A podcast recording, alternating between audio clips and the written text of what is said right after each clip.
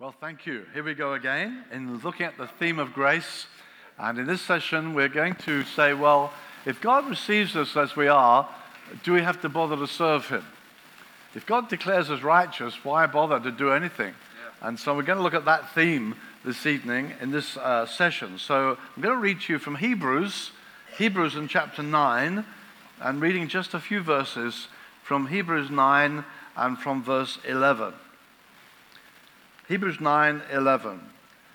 But when Christ appeared as a high priest of the good things to come, he entered through the greater and more perfect tabernacle, not made with hands, that is to say, not of this creation, and not through the blood of goats and calves, but through his own blood. He entered the holy place once for all, having obtained eternal redemption. For if the blood of goats and bulls and the ashes of a heifer sprinkling those who've defiled sanctify the cleansing of the flesh, how much more will the blood of Christ, who through the eternal Spirit offered himself without blemish to God, cleanse your conscience from dead works to serve the living God? Father, we thank you again for your presence with us, the joy that we have in singing your praise joy of fellowship with one another, above all, Lord, to know you and to enjoy your being here. So, Holy Spirit, we invite your help once again. We pray for the Holy Spirit to be our teacher, that in our hearts we may hear the voice of God. We know that we're hearing you, Lord, speaking right into our lives for your good and for your glory. Lord, bless us in your presence, we pray, Father. In Jesus' name, amen. Amen. So when Paul spells out, as we saw yesterday, this incredible freedom through grace, we've seen what about the law? We've looked at that. Then we've looked at what about sin? We looked at that in the last session. Then, lastly, in this session, what about serving God then? If God's going to say, you're righteous through faith, so why do we have to do anything for God? And I think this verse is very, very relevant to us when it talks about the danger of what the Bible calls dead works, serving God through what is not a living thing. You know, in the UK, you'll find many, many buildings that used to be churches. Uh, all over, you see them. They're now uh, museums, they're art galleries, they're warehouses, even mosques. You can look at the uh, architecture, all that used to be a church, but they've closed down all over the place. And, and death doesn't come on a church overnight. Uh, we had a little tree in our garden once, and we kind of saw death creeping up the branches gradually until the whole thing withered away. And uh, death kind of creeps on things. And one of the ways that happens is when we start doing what I'm calling dead works, when we do things that are not full of life. Now, we might say, well, as spirit filled believers, we're not into that. That's formal religion. We, we turned our back on formal religion some time ago. We're not interested in that. But I, would like us to be a bit more kind of self critical and ask a few more questions and say, you know, what is a dead work? Well, let me suggest one or two things. First of all, a dead work, I would say, is something we don't do with faith. We go through the motions, but we're not bringing faith to bear. We're not expecting that God dimension. You could even come to this weekend. Yeah. You know, it's in the program, so we turn up. Or we may come to any weekend, any Sunday, and it's possible to just get into the routine and not to be bringing faith to bear. Not saying, Lord, we're reaching for something, we're expecting something, we want to see lives changed, we want to see see people saved and added. And it's possible to simply go through the motions. And that's what can happen to a church that starts in life, and then as the years slip by, you think, what's going on there? And, and, they're going through the motions, but where's that faith element? It's kind of gradually disappeared. And, and, and, we do things, we don't know why we do them. Why do we have this meeting? Well, we've always had this meeting. So what do we expect to happen? Well, I don't know, nothing much really. We just have this meeting. It's in the, it's in the program. We always do this this time of the year. It's something we just do. There was, there was a girl in our church once, and she, uh, she said to her mother, Why is it, Mum, when you cook the Sunday roast, Why is it when you cook the Sunday roast, which is a kind of tradition in Britain, you, you cook this beef or lamb or whatever, uh, why is it when you put it in the oven, why is it you cut off the ends of the, of the roast and put it on top? Why do you cut the piece of meat off at each end? Why, why do you do that? And her mother said, you know, I'm not really sure. Uh, grandma always did it. I've always done it. Um, I think it may be to let the juices flow. I'm not really sure. Uh, when grandma uh, comes, she's coming next weekend, ask her. So grandma turns up the next weekend and says, Why is it? Why is it, grandma, when we cook the roast, why is it we cut off the two ends and put the meat on the top? Why do we do that? And her grandma said, You still do that? She said, Yeah, but why do we do it? She said, I used to do it because the oven was so small, it was the only way I could get the meat in. Uh, it's possible to be doing stuff we don't know why we do it. We don't know what we expect to accomplish. It's, you know, it's that time of the year, so we do it. And, we, and what used to be something done with real faith and expectation has become routine. A work that has no faith, no expectation. God's going to do something. I'm sure we've come up to these days. I know I have praying, God, please come. Let there be a deposit that's life changing for us. We wanted God to do something. So without faith, it's kind of, well, it's just going through the motions. We don't even know why we do it. Or without hope. I always love that story of uh, Jonathan and his armor bearer. You may recall a story. It says that they were outnumbered, and, and Jonathan and his armor bearer say, Let's go, let's go and see what, what God might do. And it's interesting that they say perhaps. The word perhaps is in the story. Let's go. Perhaps the Lord will give us a victory. And it's an unusual story because, yeah, God gives them a tremendous victory. So it may not be well formed faith. It may not be we know 20 are going to be saved this Sunday, but at least it's, well, maybe God will do something. At least there's hope. At least there's a, you know, there is the God dimension. It could happen.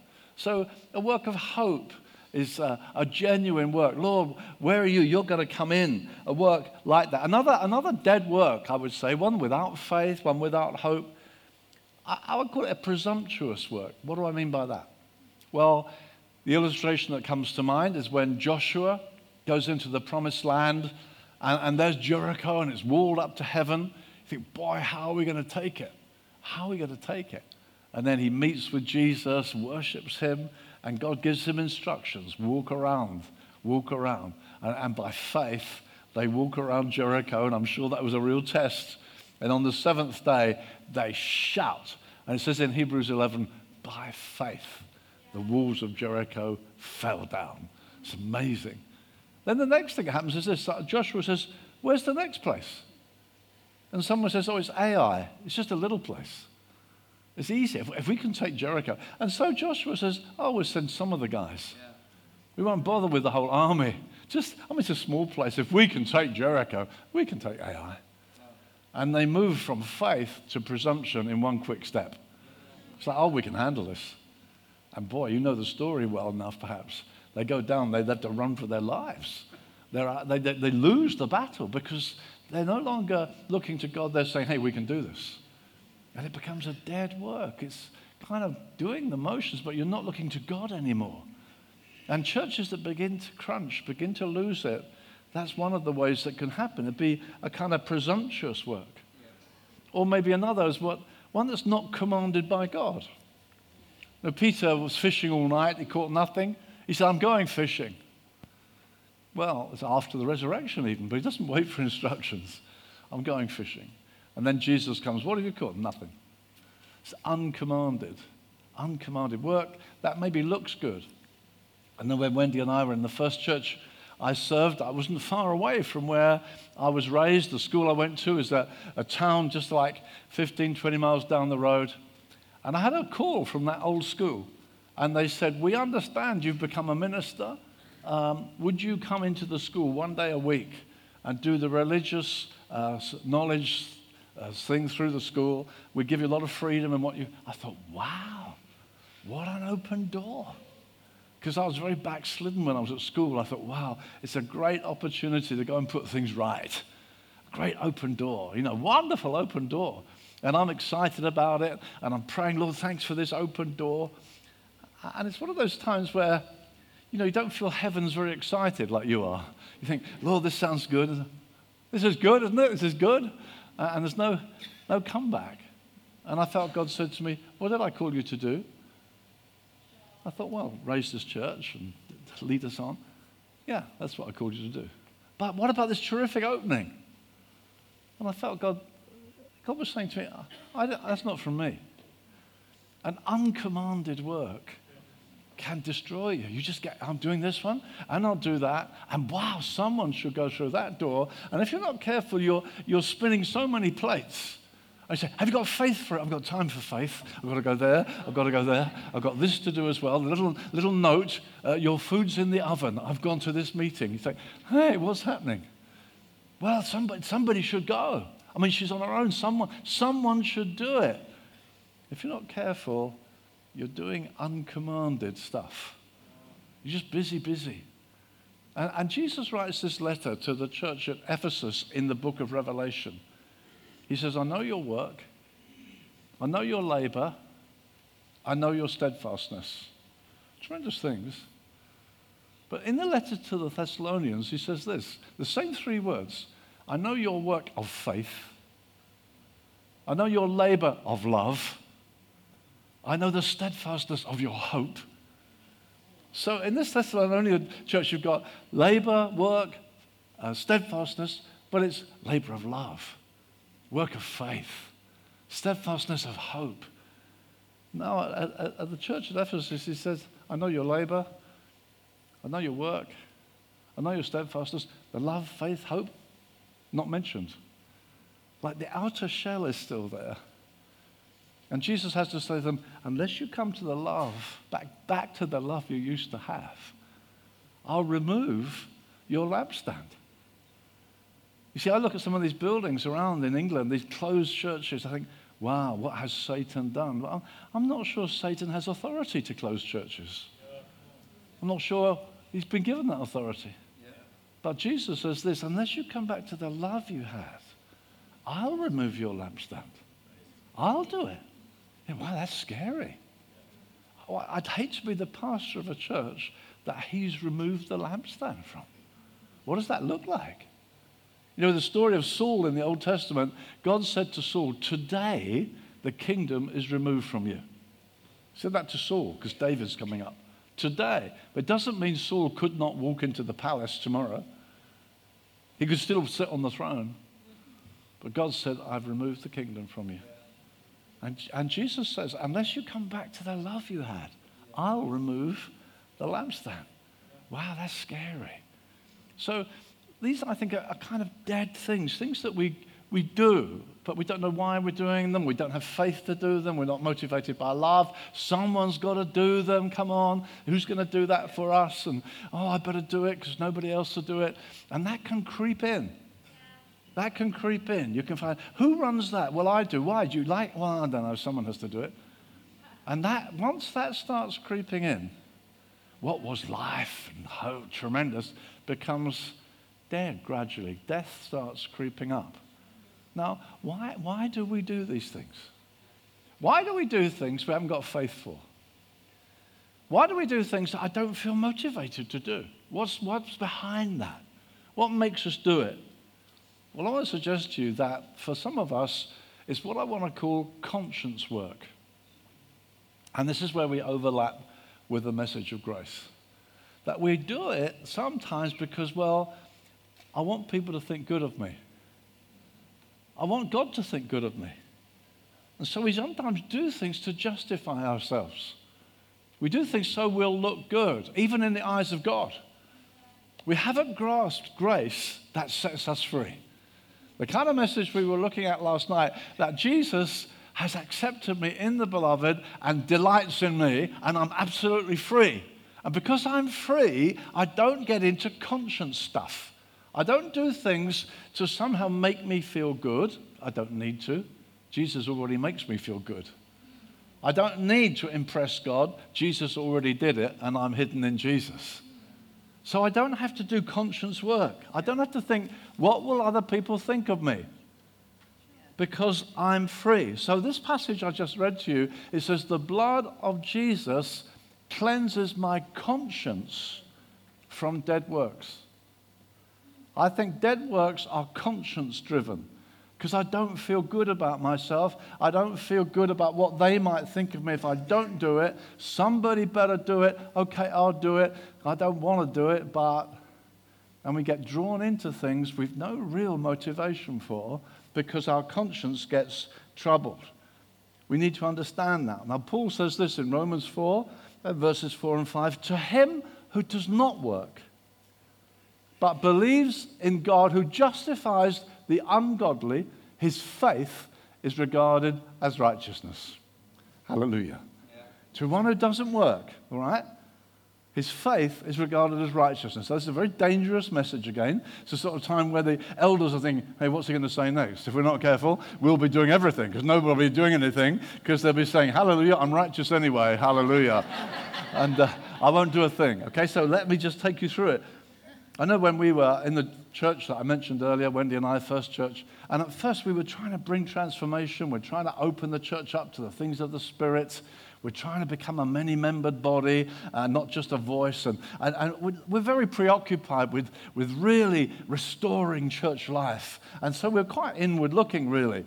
And then we, we gained through, we broke through, we saw some things happening. The church is, I mean, it's not perfect, as you'll understand, but it's really kind of broken through. And I felt God said to me, Hey, you've not had much fellowship with other churches in town. I, I, I want you to you know, make contact. And so I went to the local pastor's fraternal and I said, Hey, I said, I, would like to come along. And they said, Oh, good, come in, you're welcome. It's good to see you. We've noticed you've been a bit kind of self contained, but come on, join in more. Great, we will. About a week later, so quickly, somebody, because many of these churches in my town, typical English, they weren't necessarily gospel preaching, they're just churches that are there. Anyway, the next week, someone knocks my door. Uh, hello? I understand you're coming in with all the churches. Uh, yeah, we want to have more fellowship. Uh, well, I'm so pleased. Yeah, good. Uh, we're, we're pleased too. We're looking forward to more fellowships. They're good because next week we're all going out, as many as we can get from the churches, to all the houses around.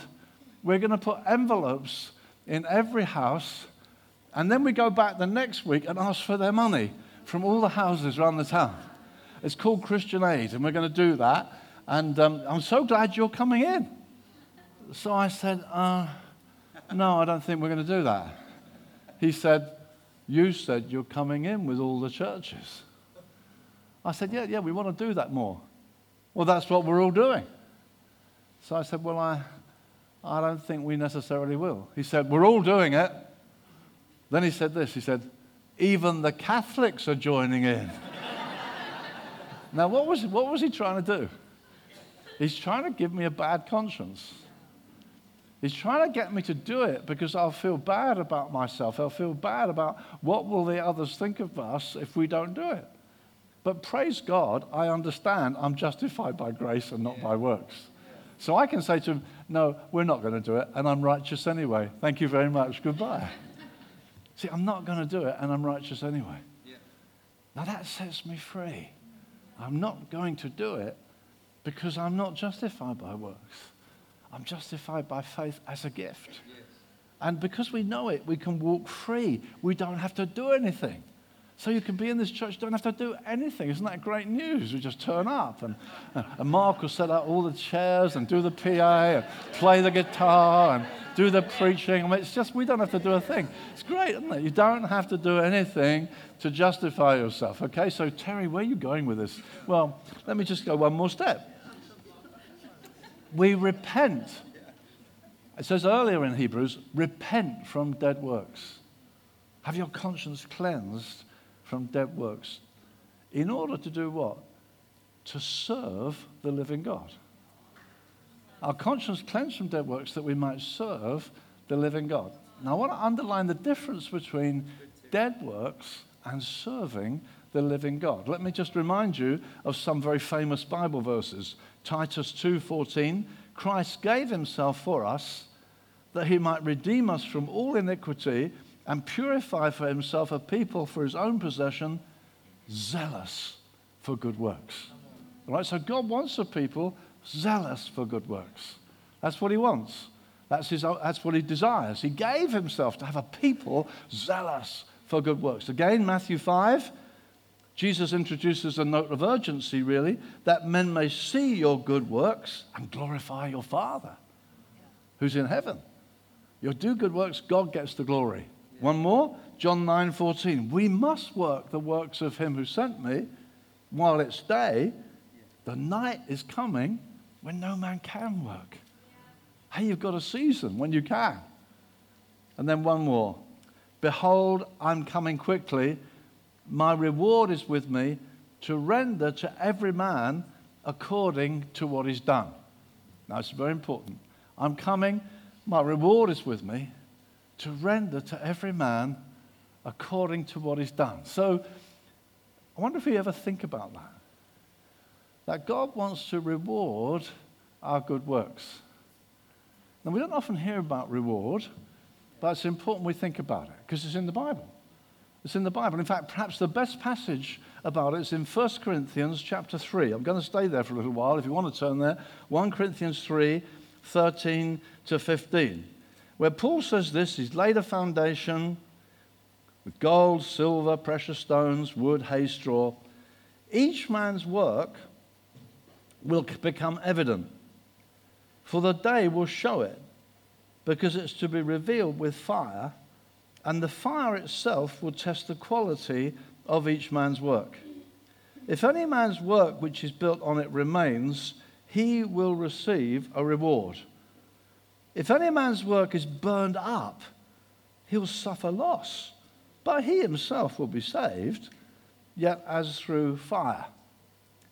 So here we are. We're justified freely as a gift. God declares me righteous. I'm accepted. I'm a child of the King. I'm born into his family. All free, all grace. And then he invites me to serve him. He invites me. Somebody said it's like this He gives me a white robe, and then he gives me a needle with a gold thread and says, embroider beautiful things on that white robe. It's all free. He gives us righteousness as a gift and then invites us to serve him. And then it says this at the end, all our works will be tested by fire. Some will prove to be gold, silver, precious stones. Some will prove to be wood, straw, dust, just gone. And some, it says, will suffer loss. And some will be rewarded. Now, we're not talking about salvation. Quite plainly, he says here, it will test the quality of each man's work. Some will suffer loss, but he'll be saved. Salvation isn't by works. We'll be saved. We're saved through the blood of Jesus. But our works will be tested by fire to test the quality of every man's work. That's what it says. And so God wants to reward us. God wants to say, Well done, good and faithful servant. You've done well. I tested it with fire. Now, what does that look like? Well, I think here's a model of what it looks like. Jesus is in the temple, and the rich guy comes in with his great big bowl of money, and he looks around to make sure a few people are watching, and he peels off a few notes, you know. Hey, it's me. I'm generous, the way I am. And uh, puts it in. You know, and then in comes the little woman, and, and she's got two little coins, and she's hoping no one's looking. And she slips in the two coins.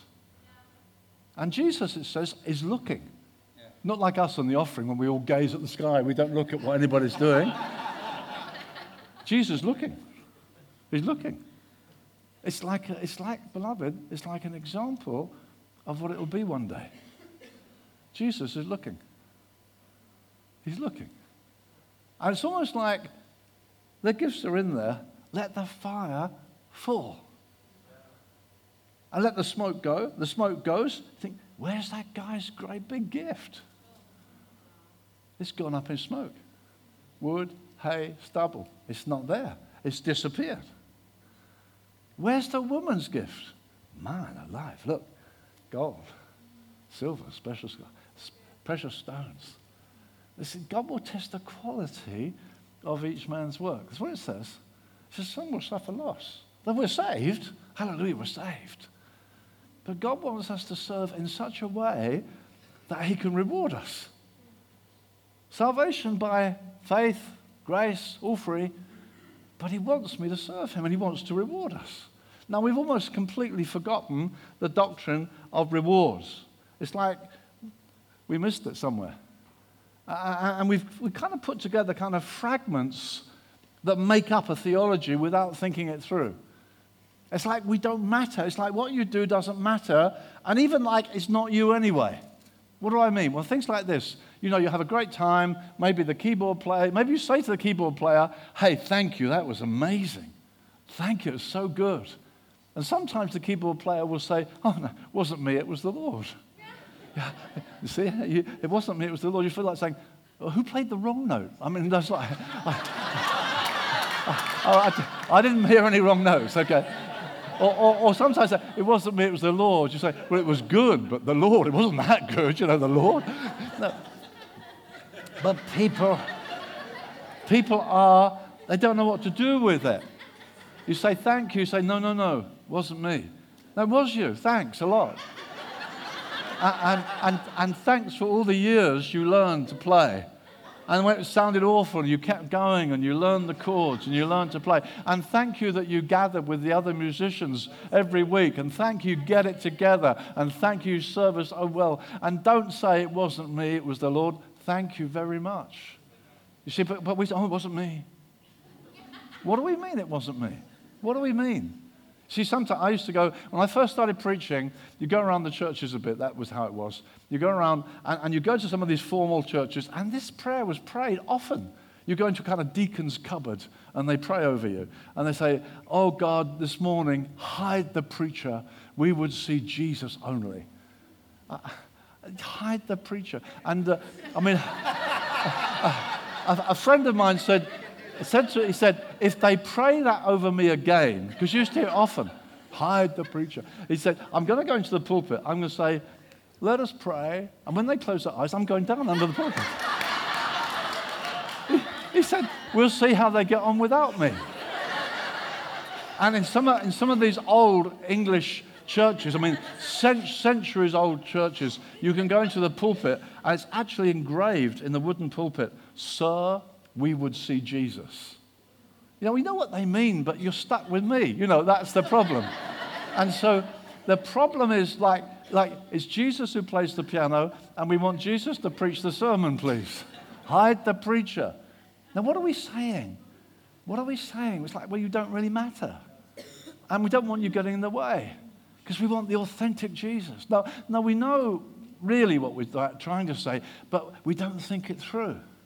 And then more recently, I've heard this, I've heard this from people I love actually and respect, but I've heard them say things like this Jesus was a faceless army. A faceless army, okay? what does that mean? I mean, I've heard it, I've heard it. What Jesus really wants is a faceless army. What are you talking about? What he's saying is this God loves anonymity. Jesus plays the piano, Jesus plays the, the, the whole army is faceless. now, you put together these fragments. No one's saying there's a theology, but you pick that up, you pick that up, you pick that up. What's the outcome? Doesn't matter. It's Jesus who does it. See, the Bible isn't like that. The Bible tells me about David's army, and they've all got names.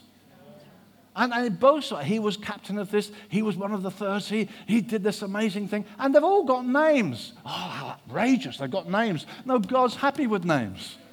God's happy with identity. God's given you an identity. God's made you a person with unique fingerprints, a unique face, a unique voice, a unique eyes. You're going to face him one day. What did you do? Oh, no, Jesus did it. No, he didn't. See, you put the whole thing together, you've robbed us of this stunning reality. I'm going to face God one day. I'm going to give account. I'm going to give account. You see, there's a guy called Ignatius of Loyola. He was uh, a Jesuit, as it happens. He set up the Jesuit movement. He gave the church a famous prayer. And this is what he said We do all things not looking for any reward save that of knowing we do your will. Now, that's a beautiful prayer, and it may well be he had a very good motive. but it's not biblical. We do this not looking for any reward. See, we're not interested. How's the Bible finish?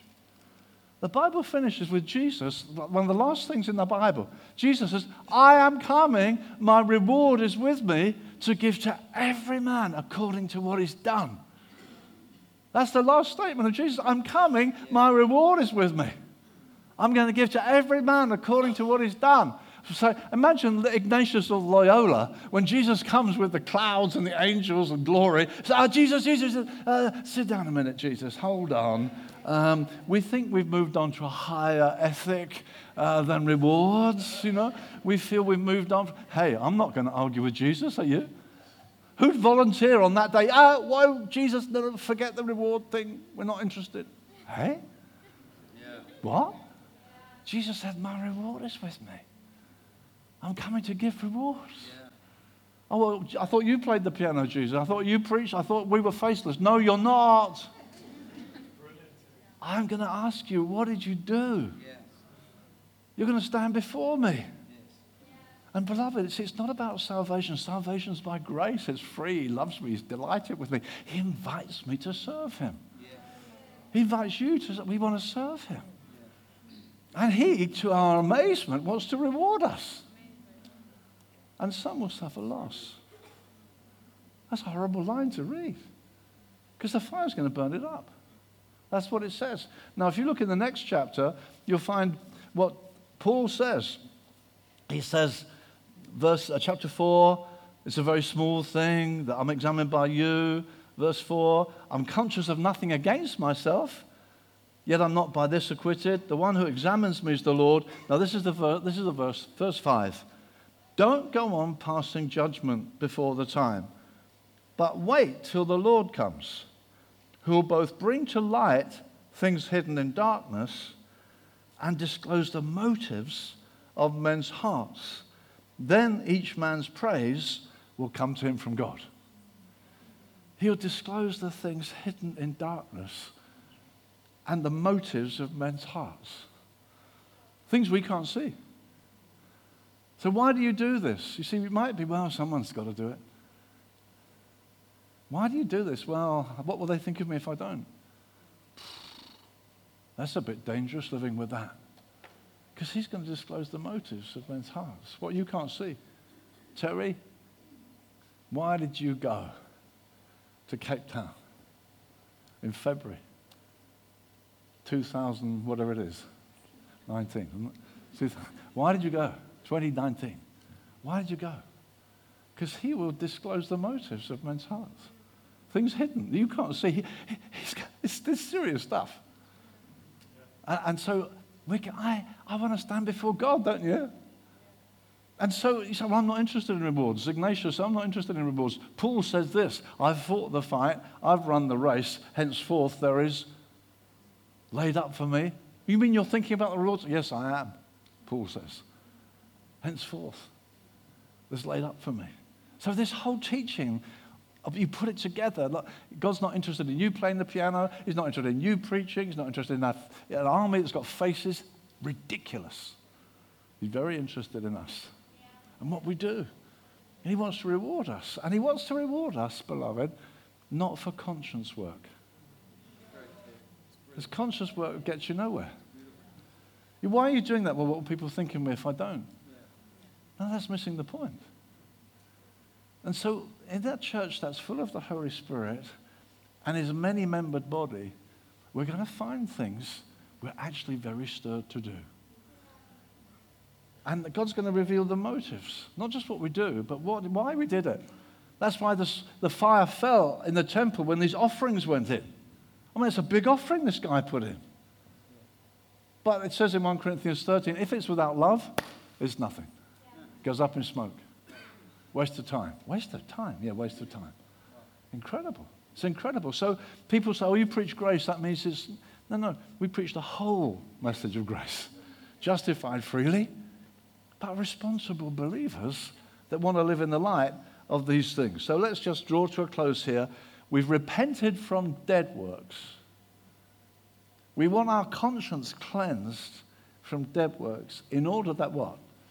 we might serve the living God. Right, serving the living God looks quite different.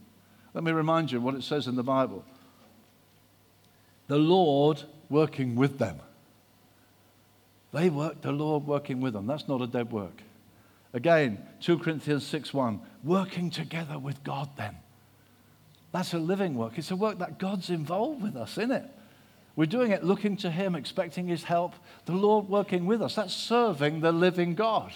That's different from keeping the wheels of religion turning over. It's serving the living God. Again, living works express His love. Paul says the love of Christ constrains us. The love of Christ. It's like someone's in your small group and they're in hospital and you've had a busy day and you come home and say, Oh, somebody, I haven't visited. Somebody ought to visit her. Somebody ought to visit her. I'd better go. I'd better go and visit her. Why? Well, what will she think of me if I don't? She'll be out of hospital soon, and I didn't go. Now, maybe you say, Lord, should I visit her? Maybe the Lord will say, No, no, your life, you're joking. You've got the kids to look after. Your husband will be home soon. You've got this and this and that. No, you, that's the last thing you need is to go to that hospital. That's the last thing because it's a conscience thing. And actually, you're not thinking about her. You're thinking, what will she think of you if you don't go? So we need to have a kind of re- a bell that goes off whenever you hear the word "I ought to." You need a little bell. Go, what does that mean? Challenge it. What do I mean I ought to? Yeah. What is my motive? Because yeah. he's going to test the motives. Right. Well, what I think is, what will she think of me? She comes out of hospital, I never got there. It's not a good enough motive. So you say, Lord, Lord, do you want me to go? He may say, No, your life is ridiculously busy. Don't even think about it. Or, or he may say to you, Hey, I'm so glad you asked. She's never had surgery before. She's really scared and she's lonely. And I want to express my love to her. I want you to go. Take my love into that hospital ward. Go in my name. It's a different thing altogether. It's a different thing altogether. It may look the same to the nurse who walks you, sees you walk in. But it can be even the lady lying in the hospital. You know, you go in, how are you? Nice to see you. Eat her grapes. And she's sitting there thinking, I don't know, nothing's reaching me, you know. And the angels are going, because they know it's all going to get going up in smoke eventually. It's a waste of time. Or, or you take the love of Jesus in there. And you begin to talk, and, and hearts open, and you pray, and you, yeah. bring the you bring the presence of Jesus. I mean, to the nurse, it looks exactly the same. To the angels, it looks two different things. You see, it's, it's conscience work, beloved. Do, what will they think of me? No, we don't have to do any of that. We're free from that. We don't have to do conscience work. But we do want to be serving the living God with fellowship with Him, with love in our hearts, and actually doing the things He wants to do gets the will of God done. See, I love what it says about David. It says, God says, I found David a man after my own heart who will do all my will. It's almost like God's dancing around heaven. I've found one who'll do my will. God loves that. And David does the will of God. When it says at the end of his life, David fell asleep having fulfilled the purpose of God in his generation. What a great testimony. He did the will of God. You see, beloved, living works get the will of God done. Dead works don't. Conscience work is just for you anyway, just to get you feeling better. That's not getting the will of God done. God gets so bored with conscience work. He says, I'll take your lampstand away. You've lost the heart you used to have. It's just conscience work. And so we need to see this that Paul said, I want to lay hold of that for which God laid hold of me. Isn't that wonderful? You see, there's a, there is a that associated with each of our lives. One of my favorite verses in Ephesians 2, verse 10, I think it is, we are his workmanship, created in Christ Jesus for works he prepared beforehand for us to walk in. It's amazing. We're his workmanship. The Greek word is poema. We get our word poetry from. One of the, I think it's the Jerusalem Bible translates it, his work of art. Ever thought of yourself as a work of art? We're his poem. We're his workmanship, created in Christ for works he prepared beforehand for us to walk in. Things that God chose us to do. It's so sometimes it's easy to decide, but uh, sometimes it's not always so easy to discern. I wonder what Susanna Wesley thought as she raised all her families. But as she raised her family, there's John Wesley, Charles Wesley. You think, wow, what a mother, what a family she raised. What works God prepared for her to do. Sometimes we think it's all platform stuff. Behind the scene, all kinds of beautiful, beautiful works. God gives works. Remember the first church we were in? We had a very sweet, godly lady, had the most beautiful gift of hospitality terrific gift of hospitality. And she'd stand at the door and she said, Any new students in this week? And I might say, Yeah, there's some new students. We had a college then, students would come. Yeah, send them down, send them down. You and Wendy come as well. And we come down after Sunday meeting. There she is. I think, I don't know how you do this. There's like five extra students. Then there's, I think, I don't know how you do this. But she did it. And she had this great gift of hospitality. And it was none of this Mary Martha thing. It wasn't, why isn't somebody helping me? She just loved it. She loved it. And, and, and as a result, she kind of got people, because they came from all over the world to this college. So now she's got like daughters in, in Guyana and over there and over there because they kept in touch and all they'd come in anytime. I thought, wow, what a beautiful gift. Serving God from a heart wasn't conscience work. No, not at all. She loved it. And she was gifted to do it. And there was a supernatural element. I don't know how she did it. You think, how did she do that? How did that food all go around? There's all sorts of gifts that God gives. We, we serve God. We do the thing God has given us to do. Jesus said this I have glorified you on the earth. I have finished the work you gave me to do. He said, I'd love to serve God. I wish I was like Billy Graham. I wish I was like Jackie Pullinger, Kathryn Kuhlman. I wish I was like one of these great people. No, Jesus says this I've glorified you on the earth. I've done the work you gave me to do. In John 4, the disciples come back to Jesus. He's talking to the woman at the well. And they say, Have you had anything to eat? They've gone to buy food. Have you had anything to eat? He said, he said you, I have food to eat you know nothing about. This is my meat to do the will of him who sent me and to finish his work. That's my meat. That's my nourishment. I gain strength from it. This is my meat to do what he wants me to do. That's not conscience work. That's not keeping the wheels turning. It's finding what God's got for me. Like Paul saying, I want to, God laid hold of, when God laid hold of me, there was a kind of that in his mind. I want to lay hold of that for which God laid hold of me. So, beloved, yeah, grace makes us utterly accepted. When the guy knocks my door and says, Are you going to do it? I say, No, we're not. But others are doing it. Well, God bless them. We're not. You see, if, I, if my conscience isn't clear, I'll get sucked into all kinds of stuff. Well, what will people think? I don't really care. Paul says, Paul says quite plainly, don't judge before the day. He said, I don't care really what you think of me. It's right there in the scripture. I don't care. It's a very small thing what you think of me. What freedom. What freedom. Grace brings freedom. Yeah. I don't really care what you think, Paul says. He said, what matters is what he thinks. And when he comes, he's going to judge the secret things. What's hidden in my heart is going to come public. I want to stand then. I don't want it all going up in fire. So grace has made me thoroughly accepted. I delight in it. I'm not under law, I'm under grace. I'm completely free.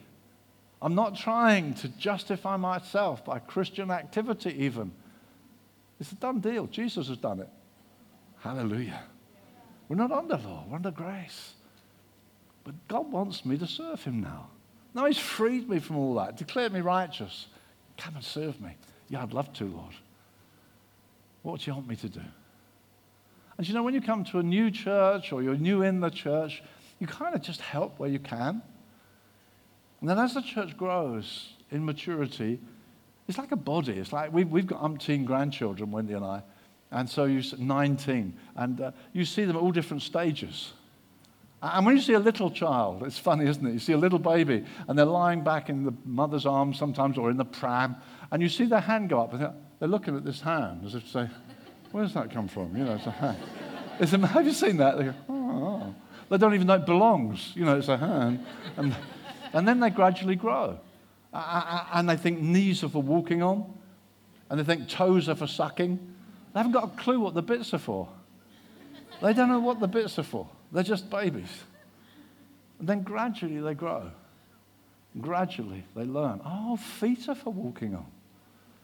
Oh, I can do. Oh, I can do. And then, then you see the, you see the athlete. You think, wow, how do they do that?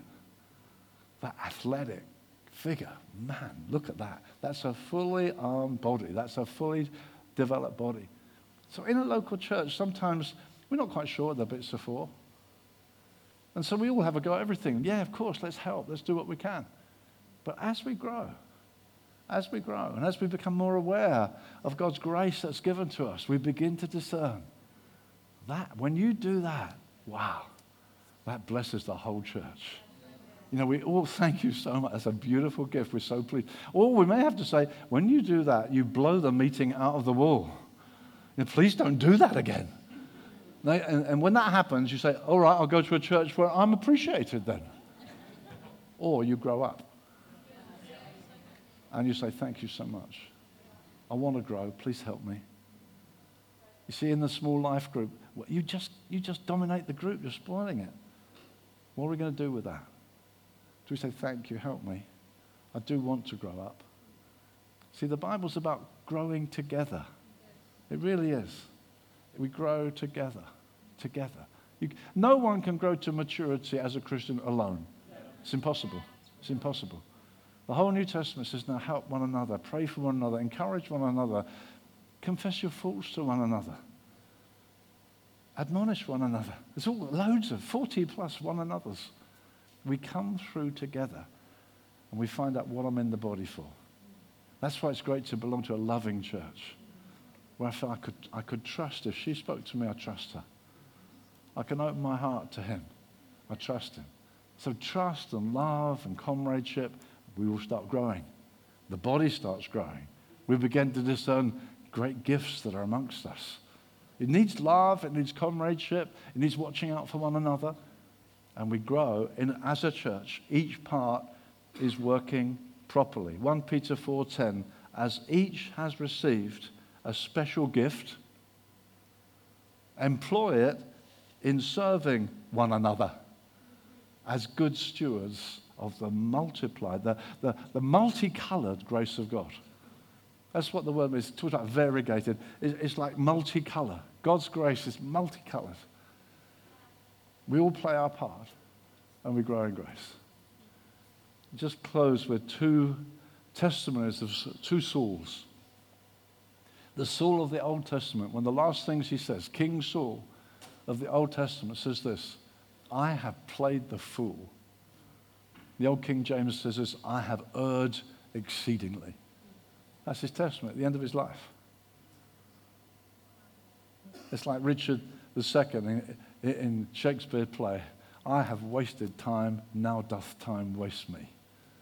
It's that sort of, oh, I played the fool. And then you get the Saul of the New Testament. I've run the race. I've fought the fight. Henceforth there's laid up for me a crown. A crown. You get that in the book of Hebrews, chapter 11. Looking for the reward. You often find that in the Hebrews looking for the reward. Their eyes are looking forward. God wants us to have a heart celebrating grace. It's all free. Because of Jesus' death, we're righteous as a gift. Hallelujah. Works will not save us. Jesus' blood saves us, makes us thoroughly accepted. We delight in him, he delights in us. We celebrate grace, Then he invites us. Come on, let's get involved in serving the living God. Let's celebrate the grace he gives to us. And we'll talk a little bit more about that tomorrow morning. The various graces that God gives to us. We celebrate God's lavish grace. Let's pray. Father, thank you so much for breathtaking kindness that blots out all our guilt, all our shame. Lord, we're so grateful that all our sins are washed away. And we don't have to try and justify ourselves. We don't have to do conscience work. You've, your blood has cleansed our conscience. Well, thank you so much for a clear conscience by faith. Now, Lord, please keep drawing us into the things you have for us to do that we might glorify you on the earth. We might do things that bring you glory out of our deep gratitude and delight in you, Father. We ask it in Jesus' name. Amen.